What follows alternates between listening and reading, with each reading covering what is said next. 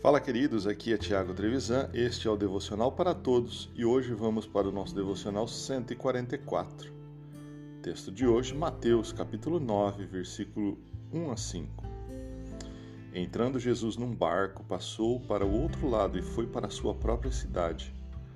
E eis que lhe trouxeram um paralítico deitado num leito.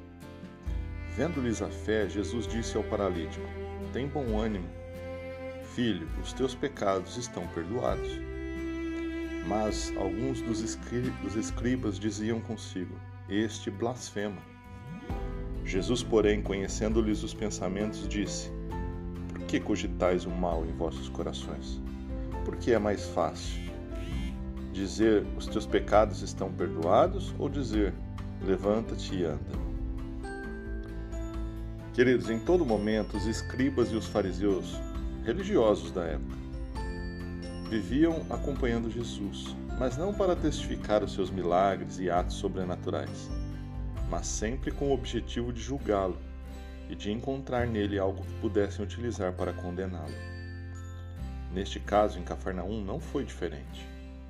Nesta ocasião, Jesus demonstra poder e autoridade sobre pecado e sobre doença, cumprindo desta forma um ministério integral.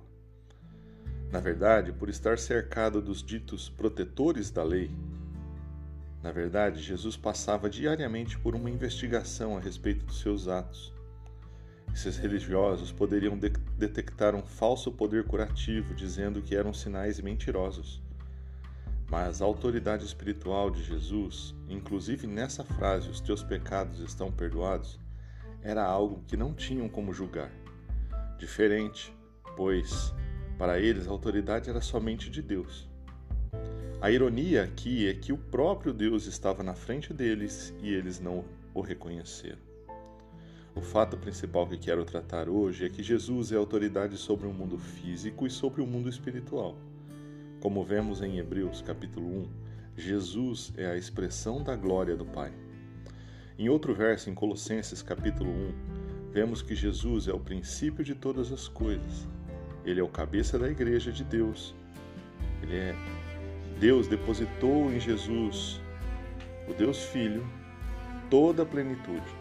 Não foi parte da plenitude, não foi um pouco da plenitude, mas foi toda a plenitude de Deus. Que possamos dia a dia nos relacionarmos com esse Jesus, o Cristo de Deus, que tem autoridade para perdoar pecados e tem autoridade para curar as nossas necessidades físicas. E não se esqueça, Jesus, esse mesmo do qual nós estamos falando, é a solução para qualquer mal que nós estejamos vivendo. Deus abençoe o seu dia.